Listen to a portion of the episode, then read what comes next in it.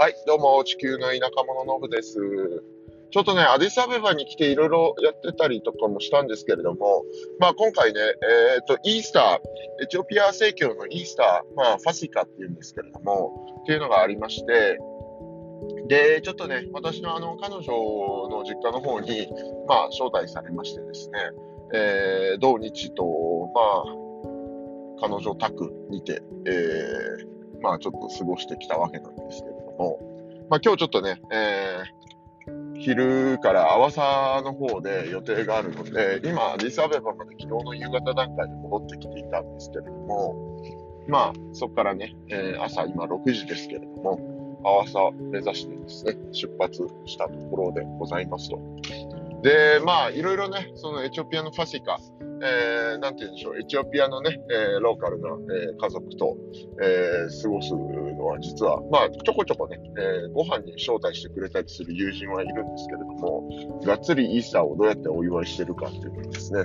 潜入調査じゃないですけれども、しっかりと、え体感する機会っていうのはこれまでなかったので、えまあ、非常に面白い経験にはなったかなと思っています。はい。で、えーっと、まあ、エチオピアオルソドックスのイースターというか、まあ、他のキリスト教系統でもそうなんでしょうけど、イースターってなんかあれなんですね。えー私もあんまり知らなかったんですけど、えーキリストがですね、えーまあ、お亡くなりになってから、えー復活までの、その、なんて言うんでしょう。何時間かというか、え2日間ですか。とかで、で、またキリストが、えー復活したのをお祝いするみたいな、えーまあ、端的に言うと、そういう、えー祝日みたいなんですけれども、まあ、その、キリストが、まあ、お亡くなりになってからですね、な、なってから、その復活する、復活したとされる時間までのですね、えー間、えっ、と、まあ、本当にね、えー全く飲まず食わずでね、やる真面目なエチオピア正教の人もいるみたいで、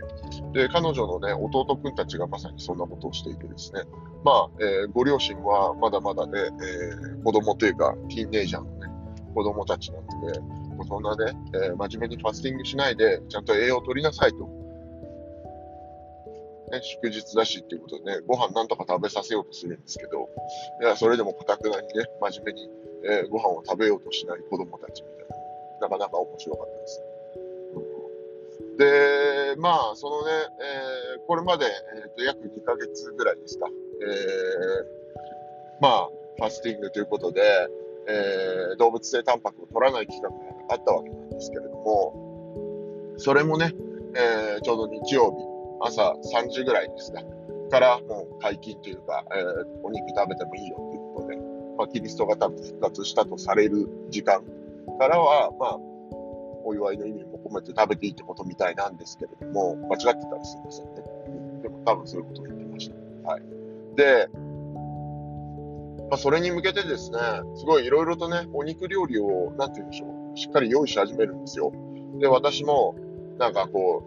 う、エチオピア正教の影響なんでしょうけれども、まあ、そのね、鶏肉、ドドロワットっていう、まあ、エチオピアでいう、まあ、一番のごちそうみたいなものがあるんですけれども、まあ、チキンシチューね、はい、あるんですけれども、その、まあ、ドロ、まあ、チキンなんですけれども、チキンをですね、えー締めるっていうのは、えっ、と、一応男性の仕事、えースロータリングするのは、えーまあ、なんて言うんでしょう、男性の仕事ということで、えーどうやってチキン締めるか、えー私もね、学んだ方がいいよと。いうおすすめもありですね、えー目の前でね、チキンのこう羽をガッと後ろから両側掴んでですね、で、首もこう、その両側掴んだ、羽をですね、両側掴んだ手の、えー親指と人差し指で首をギュッとね、上向きにして、で、前の方からこうナイフを入れるんだよとかっていうのを教えられて、で、その後ね、お湯かけて羽にしてみたいなんですね。えーまあ、チキンを締める作業をですね、お手伝いしたわけなんですけれども、なかなかね、えー目の前で、まあ、チキンを締めるというか、鶏をですね、えーさばくっていうこともね、えー現代日本人はすることないので、ないでしょうしね。まあ、そういう意味でもなかなか面白い体験だったかなと。まあ、以前にね、えー羊とかをね、解体するのは目の前で見たりとか、あとインドネシアにいた時はね、牛をどうやって解体してるのかとかね、そういうのをね、ー、見たことはあったわけなんですけれども、まあ、食育という意味でも、現代日本人はなかなかそういうものを見る機会ないでしょうし、えー、本当はね、えー、そういうものを見ることによって、えー、食材に対するありがたさみたいなものをちょっと感じられたりするのかもしれないななんて思ったりもしました。で、まあ、えー、やっぱこれ全国で、全国っていうか全世界共通なんだろうなって思ったことがありまして、で、それは何かっていうとですね、やっぱりこう、なんて言うんでしょう。えー、私もね、稀に日本に戻ったりすることあるんですけれども、そうするとね、えー、母がですね、いろいろ料理たくさん作ってくれて、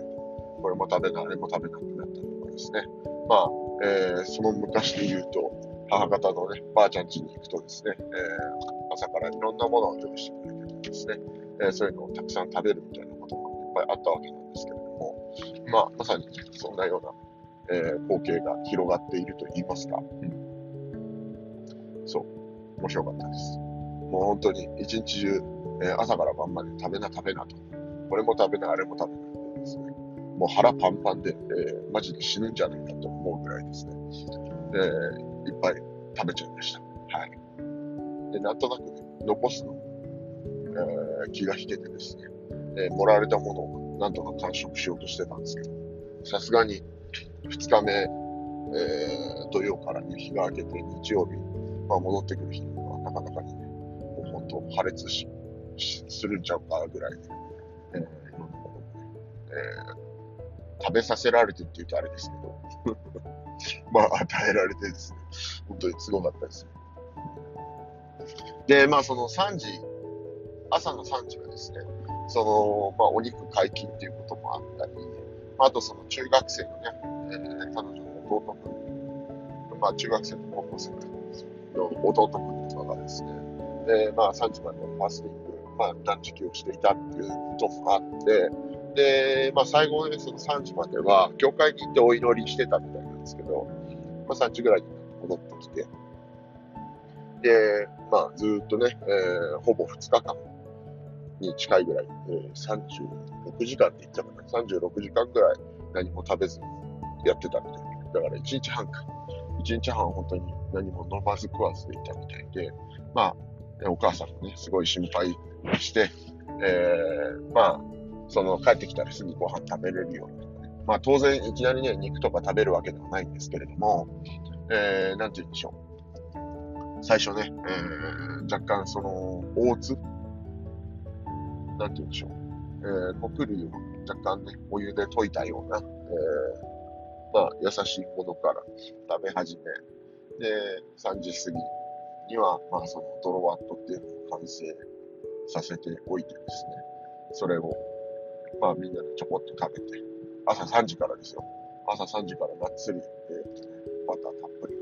チキンシチューみたいなものを食べてですね、ふうと、おてと、思ってたらですね、さあ、じゃあもう一回寝るかと。で、寝て、朝7時ぐらいからですね、で、もう一回朝ごはん食べて、で、お昼ご飯食べて本当にすごかったです。なるほど。バンコク共通で、やっぱりその、えー、両親持つ、えー、親のいる家庭では、えー、子供をなんとかね、たらふく食べさせているという、そういうマインドが働くんだなという、まあ、面白さがありましたね。まあ、それ以外にもですね、結構、その、なんて言うんでしょう、牛一頭をですね、えー、まあ、10件ぐらい、ご近所さん10件ぐらいで買って、それをね、えー、朝から、えー、さばいてですね、えー、で、10件の、えー、ご近所さんの中で、こう、まあ、当分じゃないですけど、まあ、10等分してですね、大量のお肉をお父さんが持って帰ってきたりとかですね、なかなかうん、面白い。面白いというか、すごい量なんですよ。牛1頭ね、10軒ぐらいで分けても、言うて、何キロぐらいあったんだろうな、あれ。15キロぐらいあったのかな。もっとあったかもしれないですね。ほんと超大量のね、肉抱えて、帰ってきて。で、まあそのね、肉分けながらも、そのエチオピアでは生肉食べるんですけど、ポルトって言ってね、えー、生肉食べるんですけど、生肉食べてお酒、荒けっていうですね、まあ、日本でいう焼酎みたいなものですね、えー、をたっぷり飲んでね、